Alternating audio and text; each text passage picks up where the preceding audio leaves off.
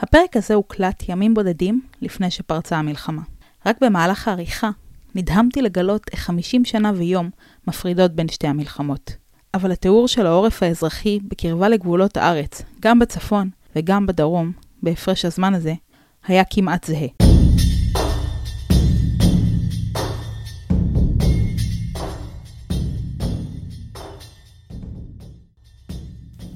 היי, אתם ואתן על צעידה לדרך. אני יעל מלצר, וזה הסכת למורי ומורות השלח, וגם לאנשים שסתם רוצים להרחיב את הידע שלהם. בכל פרק נצלול לסיפור חדש, רק איתי, או יחד עם האורחים המתחלפים שלי, שרובם מורים לשלח. נספר את הסיפור שמאחורי הסיפור, ועובדות מגניבות שאפשר לספר בסיורים, בשיעורים, או בסתם שתיקות מביכות בסלון. והפעם, סיפורה של ורדה מרמת מגשימים, על העורף האזרחי האיתן במלחמת יום הכיפורים.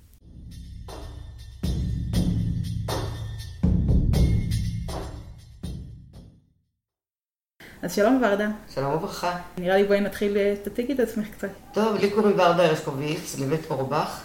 אה, אני ממייסדות רמת מגשימים, מייסדי רמת מגשימים. אה, יש לי, אני נשואה באושר, 53 שנה. וואו, בלי עין הרע. מכירה את בעלי 54 שנה, מפה, הכרנו פה, ברמת מגשימים, בגולן. יש לי ארבעה ילדים, בלי עין הרע, 20 נכדים, שלושה נינים.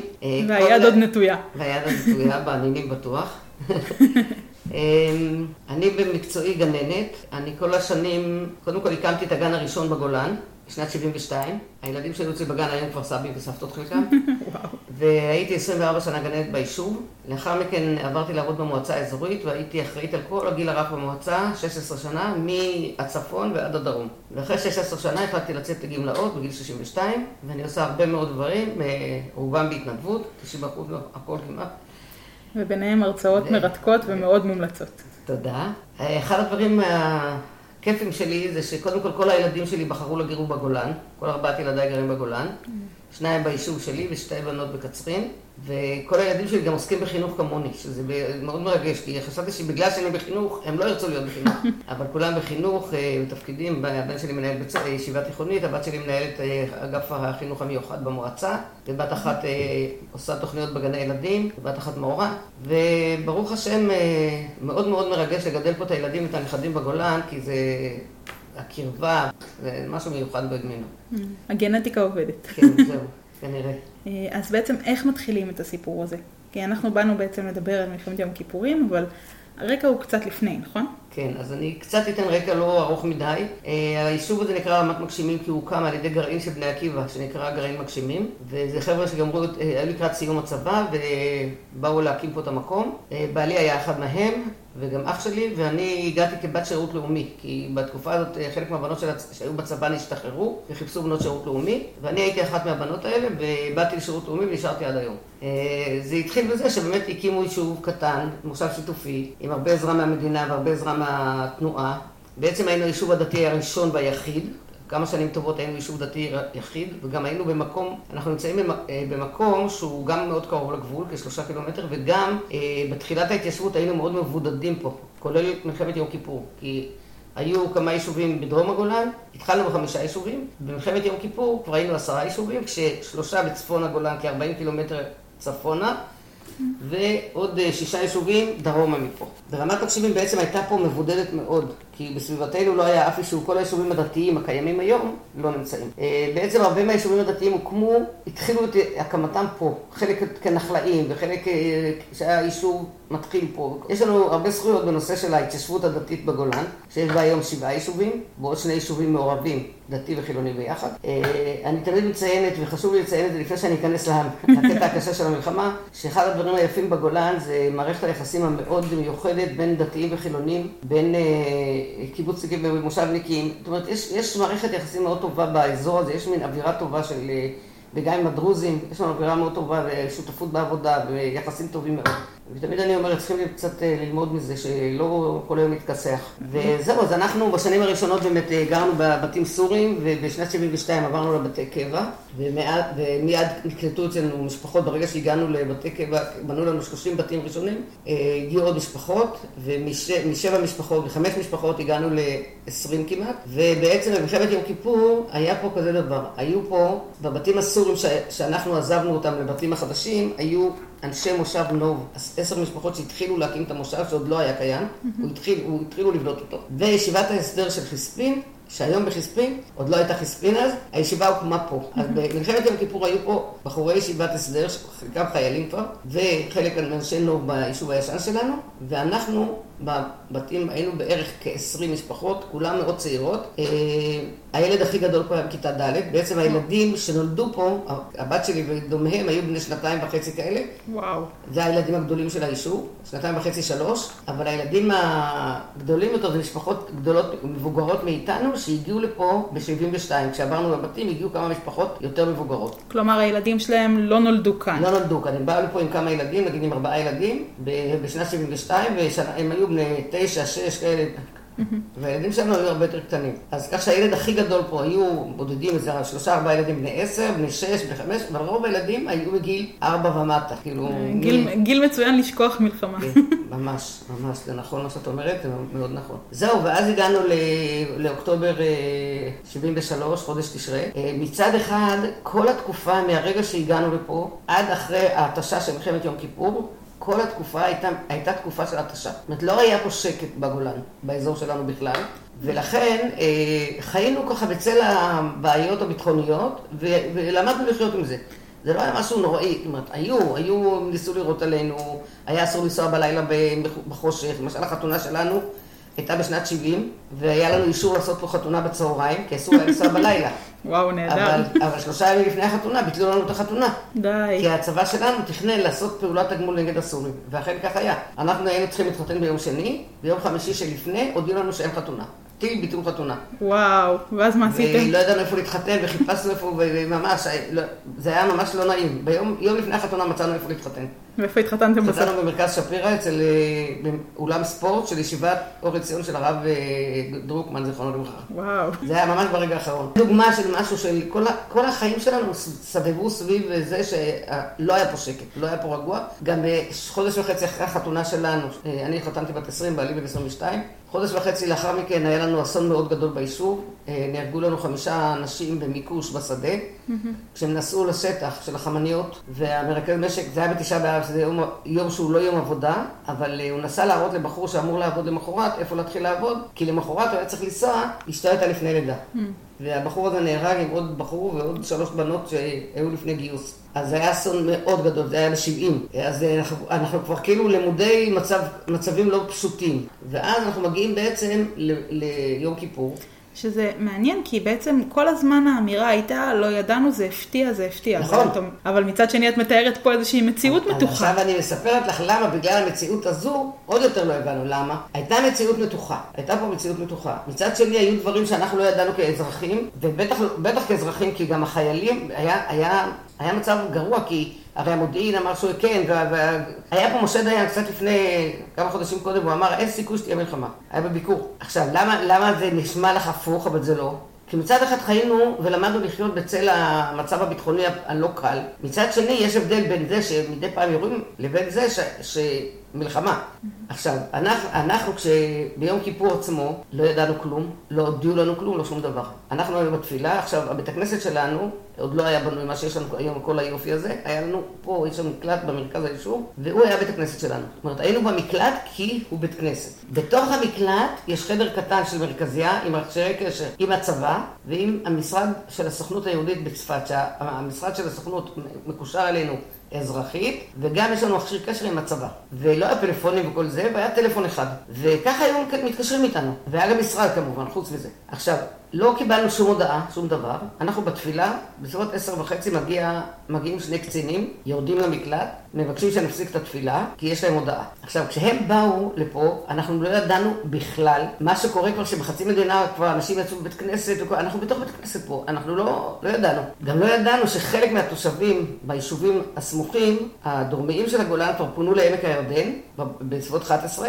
10 גם לפני כן, ובצפון גם פינו. מרום גולן זה הקיבוץ היחיד, הכי ותיק, הקיבוץ הראשון בגולן, הוא הוקם, הוקם ממש אחרי מלחמת ששת הימים בסוף 67. הם לא הסכימו בכלל, אמרו להם, אה, טוב, עוד לא אני אגיד מה החיילים אמרו, ואז כשבאו אלינו, אנחנו לא ידענו מכל המציאות הזאת. לא ידענו שבלאגן ושמתחילים לגייס, כלום, לא ידענו כלום, והמכשירי קשר שבתוך המקלט שלנו, עובדים, אבל לא, לא, אף אחד לא מודיע לנו כלום. לא התייחסתם או שלא לא, היה כלום? לא, לא, אם היה, אם היו.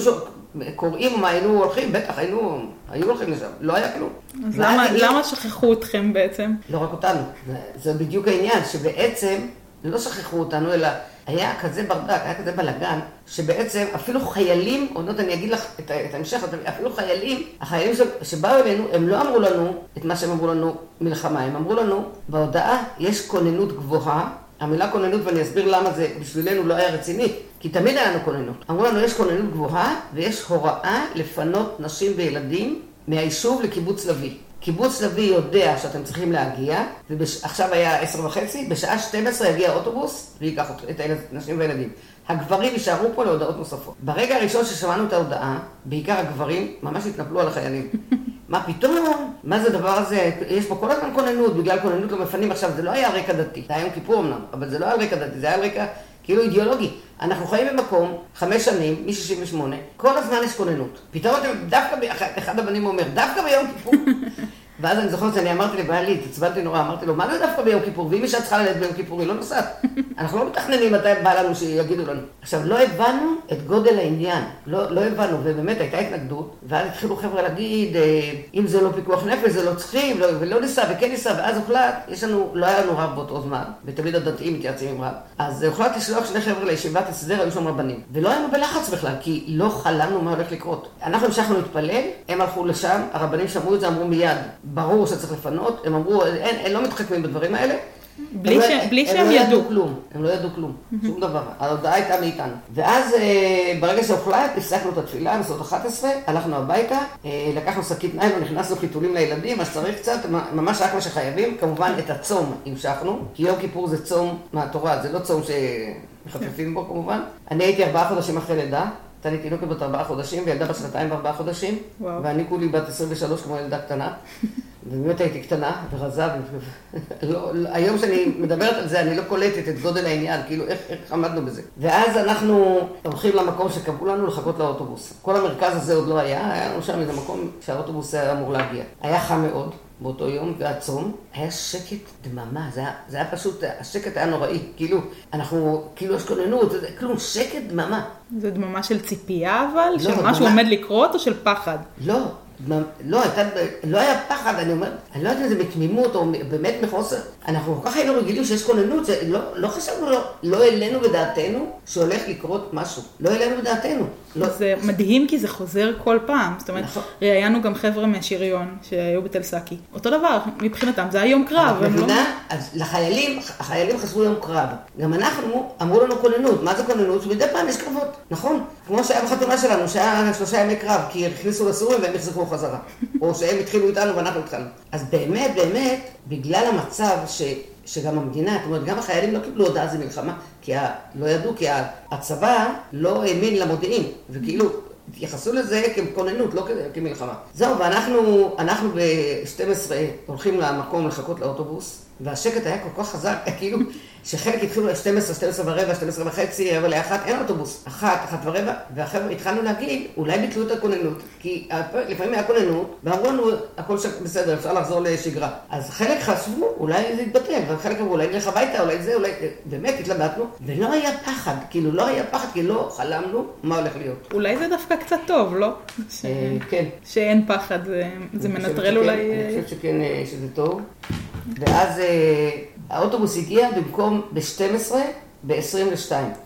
עכשיו, מה שקרה שהאוטובוס כנראה כיוונו אותו בטעות למקום אחר, הייתה איזה פשלה טכנית, והוא הגיע ב-22, כולנו עמדנו שם, והגברים היו אמורים להישאר פה, ואנשים היו אמורות לעלות עם התינוקות, עם הילדים לאוטובוס. אני עליתי בין הראשונות, התיישבתי מאחורי הנהג, הקטנה הייתה בתוך סלקל כזה של תינוקות, והגדולה על הברכיים שלי, וככה התחילו לאט לאט לעלות. ובעלי היה מחוץ לאוטובוס, ופתאום אני מגלה ששכחתי בבית המוצץ. ואני זוכרת, בגלל הוויכוח במקלט, כי פיקוח נפש או לא פיקוח נפש, אני צועקת לבעלי, פיקוח נפש, אין לי מוצץ. בקטנה אתה חייב לרוץ להביא. עכשיו, הבית שלי לא היה רחוק משם. ואכן בעלי רץ להביא את המוצץ. ממש שתי דקות אחרי זה, אחרי שהוא רץ, התחילה הפגזה נוראית, שזה התחלת המלחמה, שחלק אומרים שהתחילה בשתיים, אני מהזיכרון שלי זה התחיל בעשרה לשתיים, וזה לא כל כך עקרוני, והרבה נשים כבר היו על האוטובוס, והנהג צעק לנו, תברחו מהר, תברחו מהאוטובוס. עכשיו, תחשבי, אנחנו עם ילדים, מלא ילדים קטנים, אני עם שתי תינוקות, הגברים עמדו בחוץ, הנשים בפנים עם הילדים, והתחילו לצאת, לברוח מהאוטובוס. אה, בעלי לא היה לידי, כי הוא היה, נסע להביא את המוצץ, אה, רץ להביא את המוצץ, והוא לא, עוד לא חזר, לא ראיתי אותו. עכשיו, אה, אני התחלתי, אני יצאתי, ניסיתי לצאת מהאוטובוס, אני אספר בסוף את, ה, את הפוינט, כי זה, אני לא רוצה לקלקל את הקטע, אבל הגעתי למקלט הראשון, אמרו לי שאין מקום. המשכתי לשני, והכל תוך כדי הפגזה. מעשרה לשתיים עד אמצע הלילה ברמת תוקשים נפלו אלף פגזים. הייתה הפגזה באמת קשה מאוד. והגעתי למקלט השני, גם לא היה מקום. ואז הגעתי למקלט השלישי, לבית השלישי שהוא ליד הבית שלי, וראיתי שהבית שלי נפגע. איך ראיתי? כי החלון של המטבח אף לא היה חלון, היה חור, וזה היה, זאת אומרת, זה היה ברור שהבית נפגע, לא ידעתי איפה בעלי, את האמת לא היה לי אפילו זמן לדאוג לו, כי הייתי כל כך בתוך ה... עם סלקל עם ילדה ועוד... כן, ואז אה, נכנסתי למקלט של השכנים, ירדתי למטה, ואיך שירדתי למטה, גיליתי לחרדתי הגדולה, שאני בלי הגדולה, בלי הילדה הגדולה, אני רק עם התינוקת. עכשיו, אני לא הבנתי מה זה יכול להיות, אני הייתי בדלת של האוטובוס עם שתי הילדות, ולא הבנתי מה קרה. ובעלי עוד לא היה איתי. עכשיו, החברה שלי מרגיעה אותי, אומרת לי, תשמעי, יכול להיות שאת לא שמת לב, וכל הבלאגן, בעלך לקח את הגדולה ורץ למקלט אחר. ואני קניתי את זה, כי מאוד היה לי נוח לדעת שהכל בסדר, שהוא לקח את הילדה איתו. לא עברו שתי דקות, ובעלי נכנס למקלט, מתנשף ומתנשם, בלעדיה. בכלל לא ידע שהיא לא איתי. אוי ואבוי. כשהוא נכנס בלעדיה, אני חטפתי פאניקה, ואמרתי לו, תשמע, נירית באוטובוס, אתה חייב לרוץ להביא אותה. ואז אה, הוא ניסה לצאת, אי אפשר היה לצאת. אי אפשר היה לצאת, נפלו פגזים בכמויות. אי אפשר היה לצאת. בלוני הגז התפוצצו, וזה היה פשוט נורא. ואז אני, תוך כדי זה שהוא מנסה לעלות ולרדת, לרדת, אני רואה, אני עומד, המקלט מאוד קטן, שני מטר לשני מטר, יש שתי מיטות קומותיים, והיינו השכנים, הזוג שכנים עם שני ילדים קטנים, ואני עם התינוקת שלי. ובעלי עומד על המדרגות של המקלט, ופתאום אני רואה את המכשיר קשר, כי בעלי היה על המדרגות, כי הוא כל הזמן ניסה לצאת, לרוץ להביא את הילדה, אבל הוא לא, אי אפשר היה לצאת. ואז פתאום אני רואה את המכשיר קשר, ואני אומרת לחברה שלי, שזה הבית שלה, תדליקי את המכשיר קשר. אז היא אומרת לי, אני לא יכולה. עכשיו, היא כמוני קטנה כזאת, ואני חשבתי שהיא לא מגיעה. אז אני אומרת לה, למה את לא יכולה? אז היא אומרת לי, שבת. ואני פרצתי עליה בצעקות. אין שבת, אין יום כיפור, הכל נגמר, אני אומרת לה, הכל נגמר. וואו. אני אומרת לה, אין נגמר, הכל נגמר, ואני, אין לי, אני לא יודעת מה הילדה שלי בחיים. ואני צועקת עליה, הכל נגמר. ואני מתחילה להסביר לה, פיקוח נפש. לא מבינה, עכשיו היינו על אוטובוס, אני מתחילה לשכנע אותה, היינו על אוטובוס. ואני יודעת שכשאני מספרת את הסיפור לאנשים לא דתיים, הם אומרים, בטח הדתיים האלה לא נורמליים. אבל אי אפשר לשפוט ברגעים האלה, היינו כל כך במצוקה וכזה בלבול שהכל סביר, הכל אפשרי. ברגע שאמרתי לה את זה, היא הדליקה את המכשיר קשר, לקחתי את המכשיר, יש כזה מכשיר שמחזיקים וקוראים, ואני קוראת, מישהו שומע, מישהו שומע, אף אחד לא עונה לי. מישהו שומע, מישהו שומע, אף אחד לא עונה לי. ואז בעלי מהמדרגות צועק לי, תעזבי את היד. אני אומרת לו, איזה יד? מסתבר שאני לא עזבתי את היד. הוא מלמעלה הבין שאני לא עוזבת את היד, כי הוא ראה שלא עונים לי. ואז אה, שאלתי ושחררתי. וענה לי אחי, היו לי פה שני אחים, כל אחד עם שני ילדים, מהמקלט שלהם, ואחי הגדול הוא כזה ככה, והוא אומר לי, קודם כל תירגעי. אני אומרת לו, מה תירגעי? תירגע אתה, אין לי, אני לא יודעת איפה נירית. קיצור, אני הייתי בהיסטריה. ואז הוא אומר לי, היא אצלנו והיא ישנה והיא בסדר. הקלה ענקית. ואז אני אומרת לו, אז תגיד, הילדה בסדר, את יכולה להירגע, מה אתה אומר לי תירגעי? אבל הייתה הקלה גדולה, זה היה פשוט לא יאומן. כאילו, דקה קודם אני חושבת שאין לי ילדה. אישה צעירה בת 23, ילדה בת שנתיים ורבע, שאין סיכוי שהיא תברח באוטובוס לבד, וההפגזה ממשיכה שעות, שלוש וחצי שעות, וכל כמה דקות, ואני עושה לחברה שלי בתנועת יד של שקט, ואני אומרת, ואני בקשר, אפילו שהיה שבת בקשר, אני אומרת לה, אני, מה עם הילדה, מה עם נירית ישנה, מה עם נירית ישנה, ולא הבנתי איך ישנה כל כך הרבה זמן. ב-26 בערך, חמש וחצי, 26, נהיה שקט מוחלט, כאילו כל הפגזים בבת אחת התחילו ובבת אחת הפסיקו. עכשיו, אנחנו עדיין לא מבינים שזאת מלחמה. אנחנו חושבים שהפגיזו אותנו, וזהו, ההפגזה נגמרה. אף אחד לא הודיע לנו, אף אחד לא דיבר, גם לא היה לנו זמן ומחשבה להדליק רדיו, לא בגלל שבת כל כך, אולי כי, כי עסקנו בלשרוד. ברגע שהיה הפוגה, קודם כל בעלי רץ כדי לגנרטור להדליק את האור, כי החשמל נפל, הוא היה אחראי לגנרטור, וחלק מהחברים רצו לבית כנסת לנסות להתפלל נעילה, ואני נתתי את התינוקת בת ארבעה חודשים לחברה שלי במקלט שלה, ואני אומרת, אני הולכת למקלט של אחי, להביא את הגדולה. השוק שלי היה כשיצאתי. שמענו את כל הבומים ואת כל הפגזים, אבל כשיצאתי מהמקלט, אחרי השלוש וחצי שעות האלה, כאילו, כאילו ראיתי מקום חדש, נוראי, כאילו ריח של עשן ואבק, ועוד לא היה לנו גינות כמו היום, היה, זה היה התחלתי כזה, בורות, מלא בורות, ובלוני גז מפוצצים, וכל הצד המזרחי, הכל אש בוערת. לכיוון הגבול, אש ל"ג בעומר. בקיצור, זה היה מזעזע, ואז הבית, הבית שלי בצד שמאל, הבית של אחי בימין, ואני באה מה, מה, מהכיוון הזה, ואני הולכת לכיוון אחי כדי להביא את הילדה, ואז אני רואה את הבית שלי, איזה פגיעה קשה, וממש, כל הטיח של החלון, של ה... מהפגז שנפל על המקלט, על השכפ"ץ של המקלט, הכל נפל, וכל ה... אי אפשר להיכנס. תחשבי, שניות, שניות אחרי שבעלי עזב שם. בעלי יצא עם המוצץ וזה נפל. אם הוא לא היה מחפש כן. את המוצץ, הוא היה איתי. ברור. כל, כל הסיפור שעכשיו אני מספרת לא היה קורה אם הוא היה איתי. ואז, אה, כשהייתה הפוגה, באתי, לקחתי את הילדה, ואמרתי להם, עכשיו תסבירו לי איך היא הגיעה לפה. כי אני, בלקאוט, לא ידעתי, אני ידעתי שהייתי ליד הדלת של האוטובוס עם שתי ילדות. אחת על הידיים ואחת בתוך הסלקל. והגעתי למקלט עם ילדה אחת. ודרך אגב, זה היה לי הרבה שנים טראומה מזה, ואני אפילו הלכתי לפסיכולוג להתייעץ איתו, כי, כי הרגשתי כאילו אני אשמה, אבל אה, כששומעים את הסיפור אני לא אשמה. הוא עזר לי להבין שאני לא אשמה. ועכשיו אני אספר את הקטע שבעצם אני לא זכרתי את זה, סיפרו לי את זה. מה שקרה שבעצם בעלי לא היה לידי, וכשאמרו לנו לברוח מהאוטובוס, הרבה נשים כבר חלק יצאו, אני לקחתי את הסלקל ואת הילדה הגדולה, וניסיתי לצאת מהדלת של האוטובוס. הדלת הייתה צרה, זה לא דלתות כמו היום, ולא הצלחתי לעבור את הדלת עם שתי הילדות. גיסתי הייתה בחוץ עם הילד שלה, אחי כבר רץ קדימה עם הילדה הגדולה, ולידה עמד בחור. היא ראתה שאני בסטריה ואני לא מצליחה לצאת מהאוטובוס, היא חטפה ממני את הילדה שלי, נגיד זאת הילדה, נגיד הבקבוק זה הראש שלה, חטפה את הילדה, והבחור שעמד שם, זרקה אותו לבחור, ואמרה לו, רוץ איתה למקלט. עכשיו, כשהיא זרקה את הילדה לבחור, הוא לא שם לב, והיא לא שמה לב, בעיקר הוא, שהילדה התהפכה. ואז היא הגיעה לידיים שלו כשהיא הפוכה, כשהראש שלה למטה והרגליים למעלה.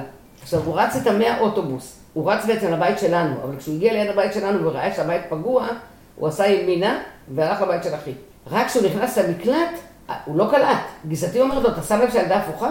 והוא נבהל נורא, מהר הפך אותה, ושם אותה למיטה, איך שהוא הניח אותה, היא נרדמה. לא, אני באתי לשאול איך ילדה ישנה כל כך הרבה שעות תחת הפגזה. אז זה, זה עכשיו ההסבר. לא שמעה כלום, היא ישנה, קודם כל, שתיים זה השעה שהייתה רגילה לישון, אבל בגיל שנתיים וחצי, כמעט ישנים כמה שעה ביום. היא ישנה כמעט, שלוש שעות בערך. הקלטתי למקלט, לשם, לקחת אותה, היא עוד ישנה. אני הרמתי אותה, אני הערתי אותה וחיבקתי אותה ונשתקתי אותה ובכיתי, אי אפשר לתאר בכלל את המפגש, של אה, ככל שעברו השנים יותר הבנתי את גודל הנס שקרה. שכאדם מאמין, אני מאמין, תמיד אומרת שאני למדתי כילדה את כל הניסים של עם ישראל, אבל האמנתי בזה כי אני מאמינה, אבל פה ראיתי את הניסים, ראיתי. עכשיו, זה לא סתם היה, כי בעצם הייתה הפגזה כל כך קשה ליישוב, ונשים, ילדים וטף רצו מהאוטובוס לבתים, ולא ידענו מה נפגוש אחרי זה, ובעצם אף אחד לא נפצע, זה, זה פשוט היה לא יאומן. זה באמת נס. זה היה לא יאומן, אני חושבת איך אני רצתי עם הסלקל, ובשלב מסוים לא הסתדרתי איתו, אז לקחתי את הילדה על הידיים וזרקתי אותו, ועדיין לא קלטתי שאני רק עם ילדה אחת, רק כשהגעתי למקלט קלטתי את זה, כי היה כזאת מהומה וכזה, באמת, זה היה, זה היה משהו, אי אפשר לתאר. תחשבי, נשים וילדים, פתאום נקלעים לדבר כזה.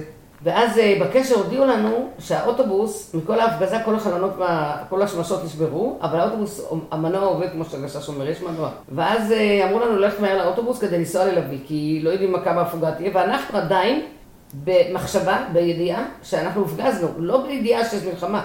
לא ידענו שכל הגולן מופגז.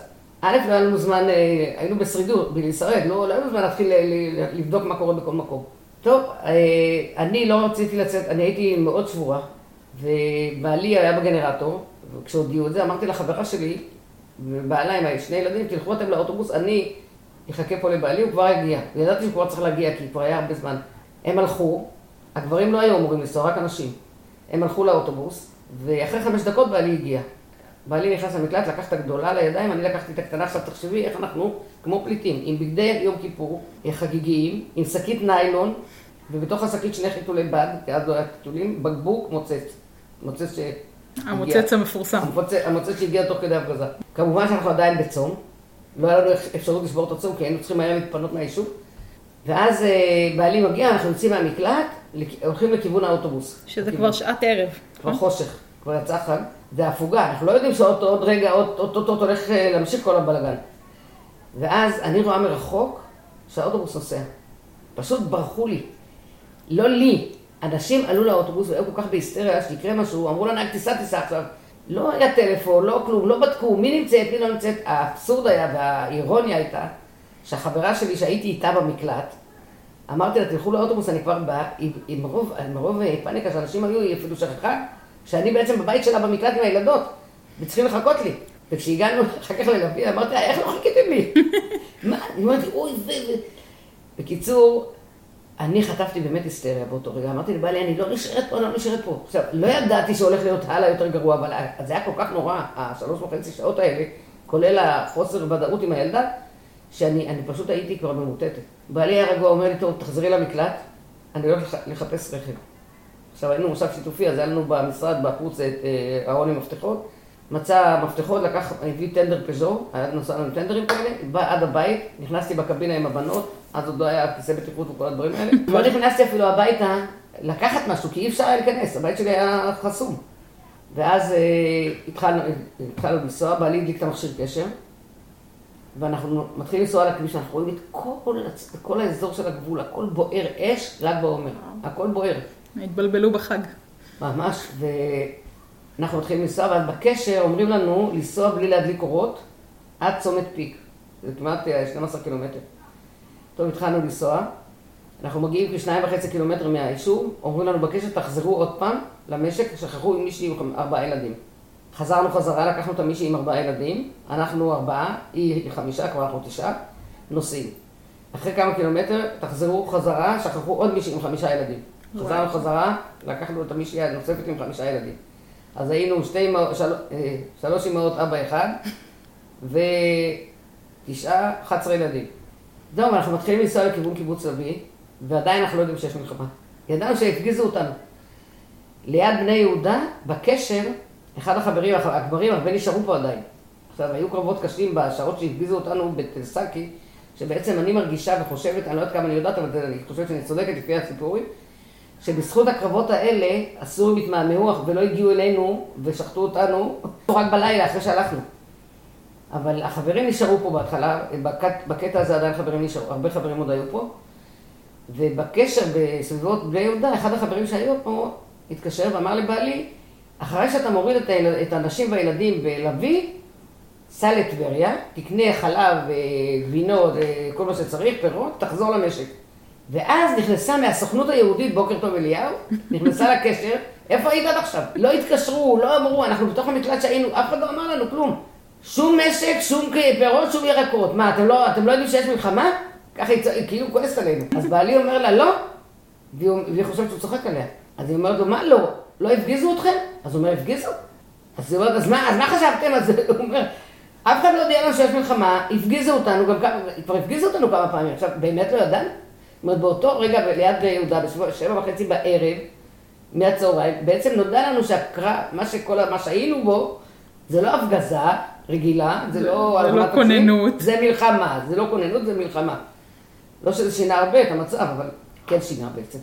הגענו ללוי באמת ממוטטים, אני יכולה להגיד לכם, לך שאני, הצום הזה של יום כיפור, זה היה הצום הכי ארוך בחיים שלי, כי הוא מתחיל ערב יום קודם, והגעתי לשם כל כך חנוכה, שלא הייתי מסוגלת להכניס כלום לפה.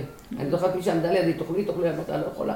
לקחתי מים, שתיתי, ואז הגיעו לנו כל מיני מידעים, כל זה שמי יודע, כבר התחלנו להספיד את המשק. כאילו, גיסתי אומרת לי, מה יהיה עם האלבום חתונות? אז אני אומרת, איזה אלבום חתונות? כי בכלל אין כלום בבית, אני יודעת, הבית שלי קיבל פגיעה ישירה.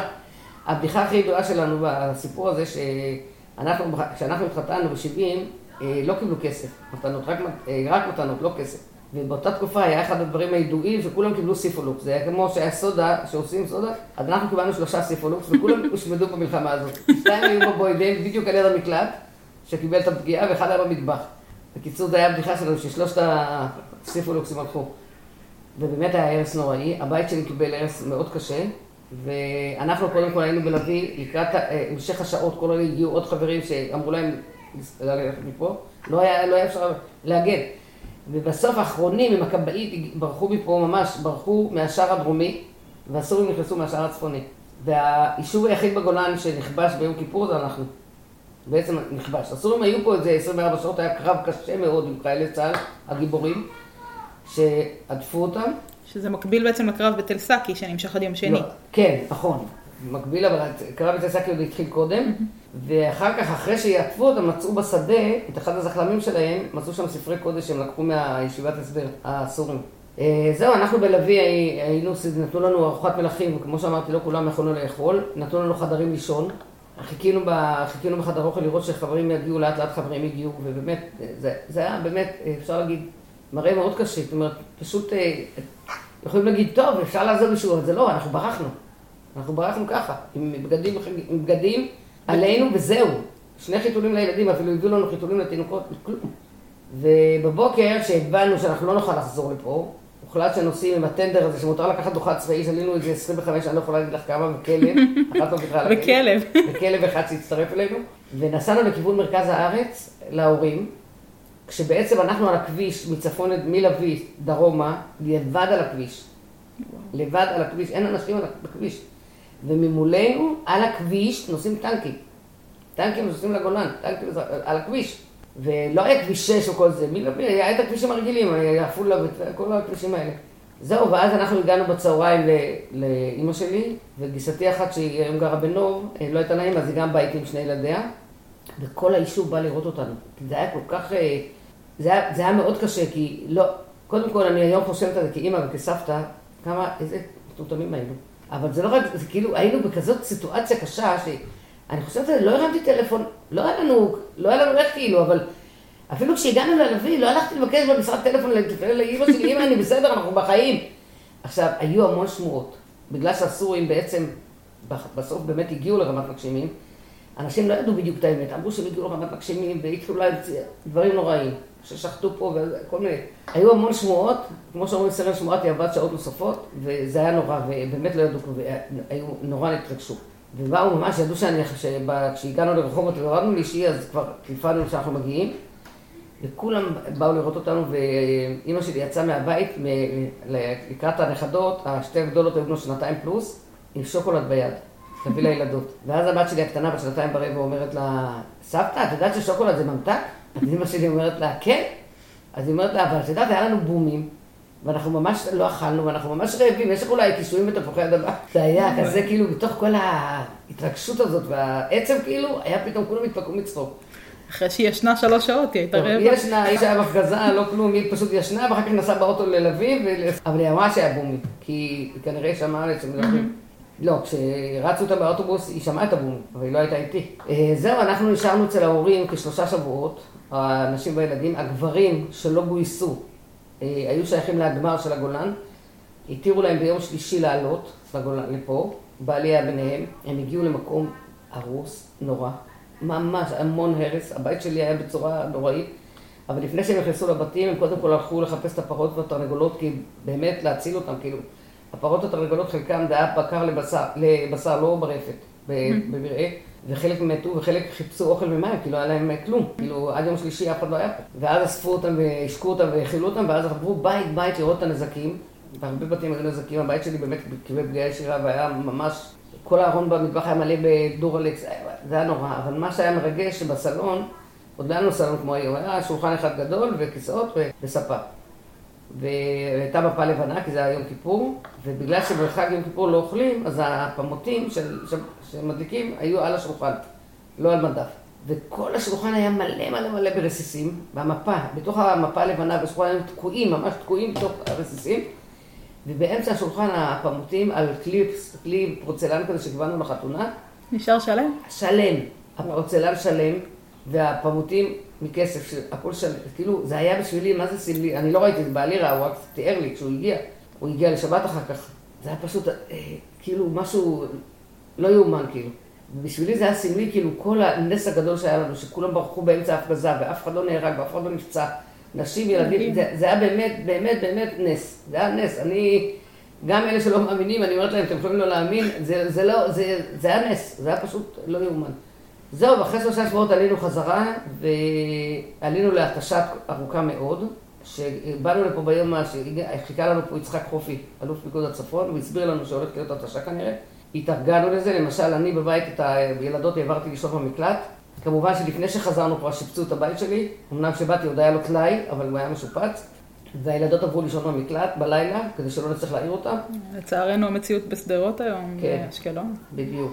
ו- אבל זה היה כמה חודשים טובים. זה היה מנובמבר, אוקטובר-נובמבר, עד שבועות, עד אה, וואו. יוני, סוף יוני, התשה הזאת. ובגן, גן הילדים, העברנו את הילדים למקלט. זאת אומרת, היה, בת- הפעוטון היה בתוך בתים מבטון, אז היה בבית והיה מקלט.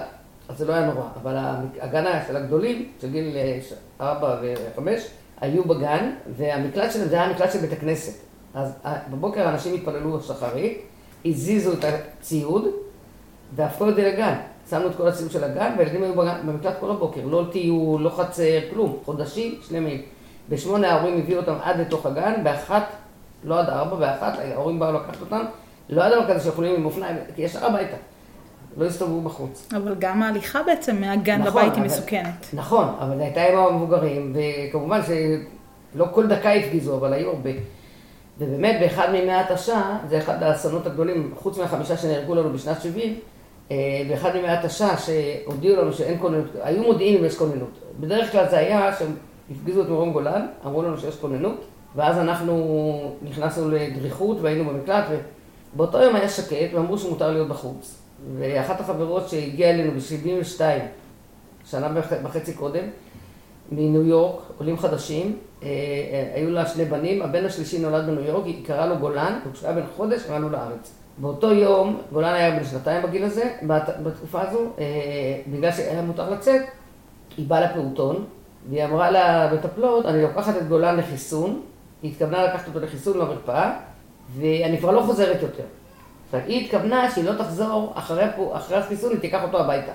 אבל היא אמרה, אני כבר לא חוזרת יותר.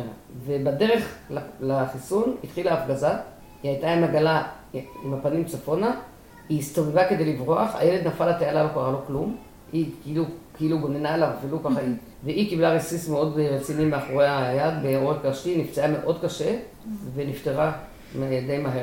זה היה אסון נוראי בשבילנו, פתאום אימא צעירה, שכולו הלכה ל... עכשיו, יש איזה מושג שקוראים לו ברית כורתה לשפתיים. שלפעמים אנחנו אומרים משהו, ואנחנו לא מתכוונים למה שאנחנו אומרים, אנחנו אומרים משהו, אבל המשהו הזה מתקיים. כי כשהיא אמרה, אני כבר לא חוזרת, ואחר כך היא לא חזרה, זה היה נורא. כאילו, לפעמים קורים דברים שאנחנו... זה היה, זה היה אסון קשה מאוד, וזה היה בחודש שבט. כמה חודשים אחרי זה עוד הייתה התשה, בסיוון נגמרה התשה, ובעצם אז התחלנו לחיות חיים נורמליים. זה היה ב-74, והיא נהרגה בחודש שבט, זה היה פברואר נדמה לי, וביוני-יולי התחיל שקט. היה הסכם הפרדת הכוחות, ובעצם באמת היה פה שקט. והתחילו להגיע עוד משפחות, וגם גם דרך אגב, חשוב לציין שאנשים בתקופות הקשות האלה לא עזבו. נכון שאני זוכרת שאני מדי פעם הייתי נוסעת לאמא שלי לשבת כדי להירגע. קראנו לזה להתאוורר, היינו נוסעים להתאוורר. עכשיו היינו נוסעים לאמא שלי, ובמושב שגרנו היה אזעקה לפני שבת. אז הילדים היו רצים הבת שלי. הייתה סותמת את האוזניים ומתחבאה. מתחת לשולחן ולסלון, בפינת אוכל. זה היה הזוי. זה מעניין, כי זה משהו שבעצם לא כל כך מדברים עליו. אנשים מדברים על מלחמת יום כיפור, ואז היא נגמרה, ואז חוזרים לשגרה. נכון. אנשים לא יודעים כנראה ש... שפה זה נמשך. נכון. עוד הרבה. הרבה, נמשך הרבה חודשים, גם הרבה חיילים היו במילואים הרבה זמן, כל אלה שהאבות שלהם היו גם בארץ, בכל המקומות, היו משפחות שהאבא היה חצי שנה במילואים. ופה ביישוב, אה, גם חלק היו במילואים, חלק היו בגמר, שזה גם צבא, אבל בתוך האזור. אבל שני דברים לא, לא מספיק יודעים. זאת אומרת, קודם כל, הרבה אנשים לא... זאת אומרת, מה שאת מראיינת אותי כאזרחית, מלחמת יום כיפור מצטיירת כמקום, מלחמה נוראי של חיילים. וזה נכון, נהרגו המוני חיילים, זה היה זוועה ונורא, מלחמה נוראית. ומעשי גבורה עילאיים. מצד שני, גם היו פה תושבים. נכון? לכן אה, מאוד מאוד התעקשתי על הרעיון הזה איתך, זהו. כי היה לי מאוד חשוב להביא את הזווית של העורף, שזו זווית זהו. שלא מדברים עליה כל עכשיו, כך. זה כאילו עורף, אני אומרת עורף כי זה כאילו עורף, זה לא טבריה, כן. זה שלושה קילומטר מהגבול. זה עורף במרכאות. אני אפילו חושבת על זה, אני כל הזמן- נזכרת שכשביום כיפור אה, אמרו לנו ללכת לאוטובוס, וחיכינו לאוטובוס את השעה וחצי, קצת יותר, ואנחנו שלושה קילומטר מהגבול, והסורים מתקדמים, ואין לנו מושג, לא שומעים, היה כזה שקט, שאני זוכרת את השקט הזה. היה, ולא שמעתם כלום, לא מתל סאקי, לא מ... לא, עוד לא היה, עוד לא. כשהקרב התחיל בעשרה ושתיים, Mm. שהסורים הם הפגיזו לפני שהם, ואז לאט לאט הם התקרבו לתל סאקי. בעשרה לשתיים התחיל, ובשתיים ממש. אני זוכרת עשרה לשתיים, אבל חלק אמרו שזה שתיים, אבל לא משנה. אני חושבת בעשרה לשתיים זה התחיל ההפגזה, זה נהיה יותר ויותר, ותוך כדי ההפגזה הם התקדמו לכיוון תל סאקי, ואז זה היה את כל הסיפור של סאקי. אני כל שנה בתל סאקי ביום הזיכרון, אני לא יש זה. לנו, יש לנו פרק שלם עם שני לוחמים שהיו בתוך הבונקר של. סאקי. אז אה, אנחנו כל שנה הולכים לשם, בהתחלה הייתי הולכת לגמלה לטקס זיכרון, ואני הולכת לתל סאקי, שזה מאוד מדבר אליי, כי אני מרגישה שהגבורה שלהם מאוד יכול להיות שהצילה אותנו. אני גם מניחה, כמה פעמים הנחתי שם זר, זה ממש אה, מחבר אותי, מחובר אליי מאוד. ומה הדבר השני שלא יודעים? אמרת שיש שני דברים שלא יודעים. אז אני אומרת, א', לא יודעים שבעצם כל המלחמה הזאת זה לא רק חיילים, זה היו פה אזרחים, נשים בטף, נשים צעירות עם תינוקות. והדבר השני שהרבה מאוד לא יודעים, שכמו שאת חשבת, שאת אומרת, הייתה מלחמה, שלושה שבועות וזהו. לא, אחרי המלחמה הייתה התשה של חצי שנה. שהיו, חוץ מהבחורה האמריקאית הזאת, היו עוד אה, לצערנו היה? דרום גולן, הרוג, ו... אבל חיינו תחת פחד נוראי, תחת אה, כל הזמן במקלט. נכנסים למקלט, יוצאים מהמקלט, נכנסים למקלט. כמובן אה, לא נוסעים חופשי, והכל היה מאוד, אה, מאוד סגור. חתונות צהריים? גם לא היה חתונות, בכלל לא, לא אישרו בכלל לעשות פה כלום, לעשות דברים המוניים. גם נסיעות, כל, גם הילדים שלנו הגדולים, הילדים של כיתות א', ב', ג', שעוד לא היה בית ספר כאן, למדו בלוי. ובתקופה של ההתשה הם נסעו עם נגמ"ש. מפה לפיק, כדי לנסוע, ומשם נסעו ברכב. בשלב מסוים החליטו שהם מפסיקים לנסוע, והקימו פה בית ספר בתוך חומת מקשיבים, בתוך בית מבטון, עם מקלט. הם למדו בבית עכשיו, בבית שקראו לבית שלי היום. וזה היה בית ספר, התחיל ככה בית ספר. אבל הם נסעו בהתחלה להביא, כי היו שניים וחצי ילדים, אז לא פתחו, פתחו. אבל אחרי שהם נסעו בפחד, בכזה, היו בבוקר המון פעמים שירו. לא לקחו סיכון. זה, ואז אחרי שהכל נגמר, בעצם התחלנו חיים נורמליים, ובאמת אה, חיים, התחילה פריחה, גם של הגולן וגם שלנו כיישוב. ואיך את בעצם, כתושבת הגולן, אה, מרבית חייך, איך את מסכמת בעצם את החיים פה, את אז אני, האווירה פה? אני את כל השיחה הזאת ככה בכלל מסכם. קודם כל, אני מאוהבת בגולן. אני אומרת, חוץ מהמשפחה שלי, זה הדבר שאני הכי אוהבת בעולם. וקודם כל, אני אומרת, אני תמיד מסכמת את זה בצורה כזאת שאני אומרת, מגולן קטן של חמישה יישובים, היום אנחנו 33 יישובים. מיישוב קטן של חמש משפחות, אנחנו יישוב של 175, עם צפי שהולך לגדול. מילדה צעירה בת 23 עם שתי בנות קטנות בתוך קרב כזה קשה, היום אני אימא לארבעה וסבתא ל-20 נינים ושלושה, אה, 20 נכדים ושלושה נינים. לעין הרע. ואני חושבת שעשינו כברת דרך שהיא, שאי אפשר לתאר אותה, זאת אומרת שזה זה, זה, זה כאילו מחבר את כל, את כל מה שעם ישראל בעצם עובר. ואני אומרת, אני בכלל לא מתייחסת לפוליטיקה, אני מדברת על זה שבעצם אומרים שבגלל שטחים ובגלל זה, לפני כן היו, ירו על זה וירו פה, ולמה כבשו את הגולן כי ירו על הגליל. זה תמצית מה שקרה לנו לאורך כל הדורות. וכל הזמן אני אומרת, בעצם אסור לנו להיכנע, ובאמת אנחנו לא נכנענו, על אף שבאמת, אני, יכולה, אני לא יכולה להגיד שלא היה, היה נורא, היה קשה, היה מאוד קשה. תחושת הנטישה של רמות. הנטישה, ושלא לא היינו בטוחים שנחזור, והפחד הזה על החיים שלנו, על אה, השעה הזאת שלא ידע, לא שעה, 20 דקות שלא ידעתי אם הילדה שלי בחיים או לא בחיים, שזה דבר שכל אימא ואבא יודעים שזה הדבר הכי מזעזע בעולם. וההרוגים שהיו לנו, נהרגו לנו בין שנת 70 ל-75 תשעה אנשים. נהרגו לנו חמישה במיקוש, החברה בהפגזה ועוד שלושה בחורי ישיבה בחדירת מחבלים. אז אה, נהרגו פה בש... בחמש שנים תשעה צעירים, הכי בוגרת בת 26. מ-18 עד 26, שזה, שזה לא יתואר, אה, מה שכאילו הקרבנו פה. ומצד שני, אף אחד לא הלך, אף אחד לא ברח, ואף אחד לא עזב בגלל זה. וכולם נשארו ורצו לבוא לפה. כל הזמן הגיעו עוד משפחות ועוד משפחות. זה מדהים, באמת. וזה זה מה שמדהים, אני אומרת, זה, זה הכוח של עם ישראל, אני אומרת, זה הכוח של עם ישראל, אה, לא להתייאש ולהמשיך ול, ולרצות להקים, וזהו, ואני בשבילי הגולן זה... אני, אני יכולה לנסוע, אני מתה על ירושלים, אני יכולה לנסוע, כשאני בדרך חזרה, כשאני מתחילה לנשום את הגולן, אני... חוזרת לנשום? הכל מתחרב. וגם התחדשתם ממש לאחרונה בשביל ישראל, הוא התחיל כן, לעבור גם נכון, בגולן. נכון, בישראל, ו... אז באמת, יש לי נכד שלפני שנתיים היה בר מצווה, אחד הנכדים, אז אה, הבן שלי עשה איתו, אה, במשך השנה של עד הבר מצווה, כמו שביל הגולן, כאילו עוד לא היה רשמי, אבל הוא עשה את שביל הגולן, והוא סיים את זה שהם טיפסו את החרמון, לחרמון, הוא והבן שלו ועוד חבר, ואנחנו חיכינו לו למעלה, צ'ופר ו... אז כל בר מצווה של נכד, וכל בת מצווה של נכדה, וכל חתונה, וכל זה, והמשפחה מתרחבת, והכל פה בגולן. אז אה, אין לי אלא להודות לאלוהים ולקדוש ברוך הוא כמובן, הקדוש ברוך הוא שלמעלה, שבאמת, אני חושבת שהוא גם הציל אותי בזמנים הקשים, וגם אה, נתן לי משפחה מקדימה ומקסימה. אני מאחלת לעצמי ולעם ישראל שנמשיך ככה להקים יישובים ולבנות ולהרחיב את הגולן ואת מדינת ישראל. היי, תודה רבה. בבקשה. זה באמת היה מרתק, ממש. תודה רבה. כשסיימנו להקליט וכבר ניתקתי את הציוד, ורדה אמרה לי, את יודעת, בכל יום כיפור בשעה שתיים בצהריים, אני מסתכלת על השעון, ואז אומרת תפילה קטנה עם עצמי. אני אומרת לקדוש ברוך הוא, תודה על החסד והנס שהוא עשה לי, לי ולכל עם ישראל במלחמה הזאת. השנה ביום כיפור, חיכיתי לשעה שתיים, ואמרתי גם אני תודה, יחד איתה. זהו, עד כאן להיום. מקווים שנהנתם. תודה רבה לוורדה. אתם יכולים להזין לנו בכל אפליקציות הפודקאסטים, וגם באתר נועם של מורי השלח. תודה לאגף שלח ולדוקטור אלי שיש, מרכז נועם ולצוות הפיתוח יובל, ירון, מורית ולירון. תודה לאייל מלצר ועומר עמיחי על התפעול מאחורי הקלעים. ותודה לכם על ההאזנה. ניפגש בפרקים הבאים.